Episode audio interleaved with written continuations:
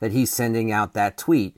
And so you're going to see the entire reopening of facilities. You're going to see them try to operate in some of the ways that you're seeing baseball proposing that they operate. And you're going to see what's much more tragic than baseball or basketball is that because you know the average NFL career is only 3 years with actually most of the people on the end of rosters only lasting 1 year you're going to see a lot of players feel like they can't do what a lot some baseball players are saying they're going to do, which is say, screw this. I'm just going to stay home.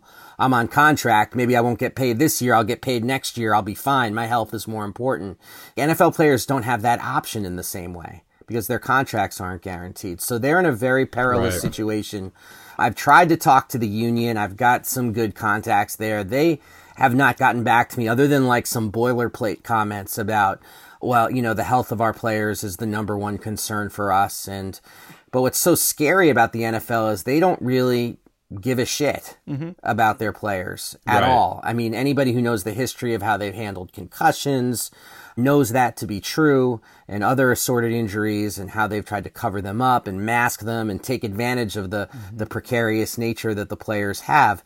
So that's what makes it particularly scary is that Roger Goodell is going to go full blast with this and it's going to be up to the union to actually say no because people like I don't know like like myself or you guys saying no this is crazy isn't going to make much of a dent for the reasons that you said Adam because it is like a religion in this country. And and it's what's scary about it too is that it does also carve into scenarios that aren't just red state blue state right versus left. And there's a lot of people who want to do this quarantine the right way who are also diehard fans. They're in my family, frankly. And they're ready to throw it all to the wind if it means NFL games. Right. What do you suspect would be some of the leverage, do you think, that NFL owners, if it does come to a pass or come to some sort of conflict, would we be seeing things like fines or kind of a lockout situation or obviously I don't think they I don't think they would do scabs. I think we're kind of beyond that. But you think it would ever escalate to anything like that? They just get Vince McMahon to flesh out all the teams. Yeah, given the horrific failure of the XFL, I don't think scabs are an option either.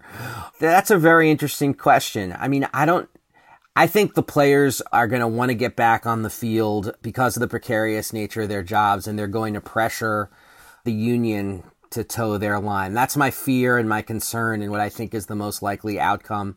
And Joe Buck, the dunderheaded announcer for Fox, you know, he got in a lot of trouble apparently by sort of tipping off that they will do piped in crowd noises, they'll do computer simulated crowds, they'll do whatever it takes to not make it seem like it's being played in a post-apocalyptic uh, atmosphere. Yeah, because because obviously the compromise is like doing this pared down thing without crowds, and meanwhile I'm getting emails from the Chicago Bears saying like, you know, get your season tickets, and I'm like, yeah, good luck with that.